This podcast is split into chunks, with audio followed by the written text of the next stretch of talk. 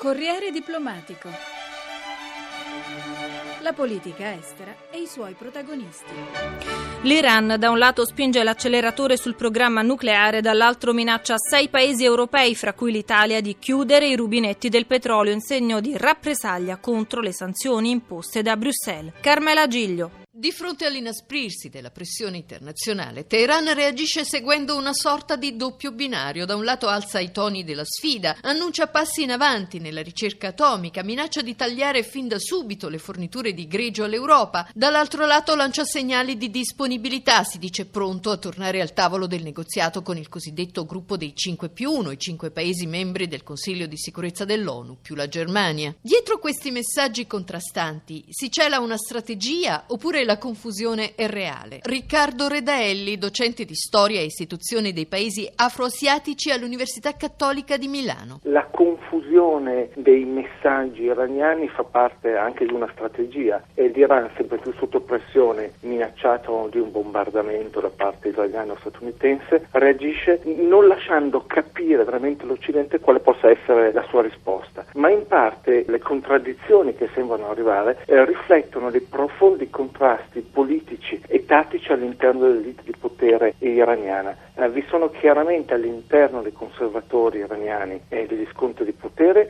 e soprattutto vi sono delle differenze di vedute su come risponde all'Occidente. I messaggi ambigui riguardano anche l'ipotesi di un controembargo del petrolio verso l'Europa, Italia in testa. Ci sono due anime, una più pragmatica che dice continuiamo a vendere fino a luglio il petrolio agli italiani e ai greci in attesa di trovare altri compratori e quindi mettiamo soldi in cascina in attesa dell'embargo totale e chi invece dice no, mettiamo in difficoltà i paesi europei che acquistano il nostro greggio che non è facilmente sostituibile, avrà detto ahimè per noi italiani, e quindi provochiamo bloccando fin da parte appunto di questa lotta fra l'anima più uh, radicale e avventurista e quella più pragmatica e moderata. Sullo sfondo, un susseguirsi di operazioni coperte, attentati, annunci bellicosi sembrano segnare il conto alla rovescia verso un conflitto fin troppo annunciato, come se l'alternativa secca ormai fosse bomba iraniana o bombardare l'Iran. Eppure il quadro, scrive Lucio Caracciolo nell'editoriale che sulla rivista di geopolitica Limes affronta il protocollo Iran, è molto più sfumato, anche se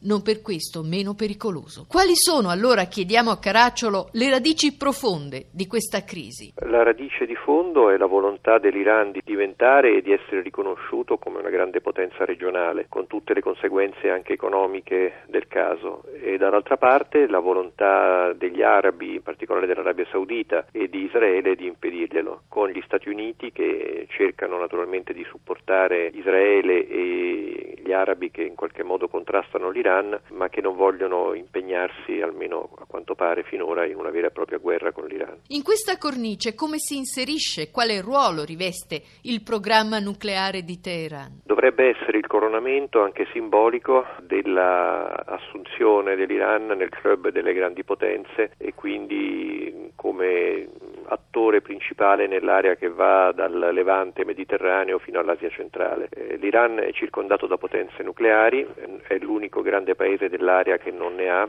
eh, perché ce l'hanno sicuramente la Russia, Israele, Pakistan, la Turchia attraverso la Nato, l'Arabia Saudita attraverso il Pakistan, quindi l'Iran deve dotarsi di questo potenziale. A mio avviso non si doterà dell'arma atomica, ma si doterà delle capacità per eh, costruirla nel giro di un paio di settimane, quindi sarà una potenza atomica virtuale e forse lo è già. A questo punto quali sono i margini e i tempi di una possibile trattativa e soprattutto se questo tempo per il negoziato c'è ancora, c'è anche la volontà di sfruttarlo? Se la trattativa dovesse ridursi unicamente al dossier nucleare i margini sarebbero molto ristretti. Se invece, come gli iraniani vorrebbero e come sembrava Obama fosse disposto a concedere, si trattasse sul ruolo dell'Iran a 360 gradi, quindi mettendo nella partita negoziale anche gli aspetti economici, energetici e anche di prestigio, se vogliamo, dell'Iran nella regione, un accordo sarebbe possibile, ma non mi pare che ci siano oggi margini per farlo. La guerra civile che si sta combattendo in Siria, quanto pesa e come interagisce con la crisi iraniana? In maniera assolutamente diretta. Se eh, il regime di Assad viene spazzato via,